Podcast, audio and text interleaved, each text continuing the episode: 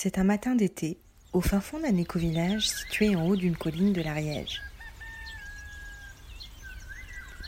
Bon, c'est pas vrai. Nous sommes le soir et en plus il pleut. Mais je pouvais vraiment pas résister à l'envie de vous faire écouter ces petits oiseaux qui chantonnent. Alors, je reprends.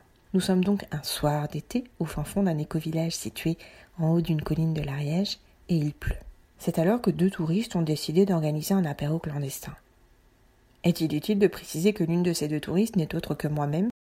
Nous sommes donc joyeusement réunis autour de cet apéro et en train de débriefer des premières amourettes de nos enfants qui passent énormément de temps à jouer à Action ou Vérité.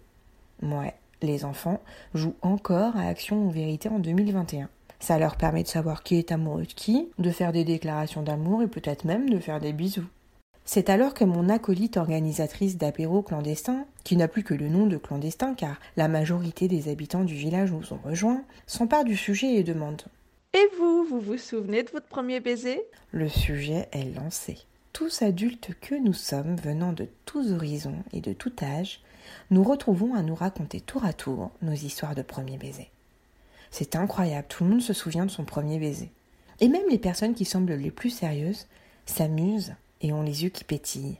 On apprend à se connaître, on se découvre autrement. Il se passe vraiment quelque chose. C'est joyeux, vivant, intense, drôle, inattendu, mémorable. Et pour moi, c'est une épiphanie. Bon, sans petit Jésus ni galette des rois, mais c'est sûr, c'est une évidence.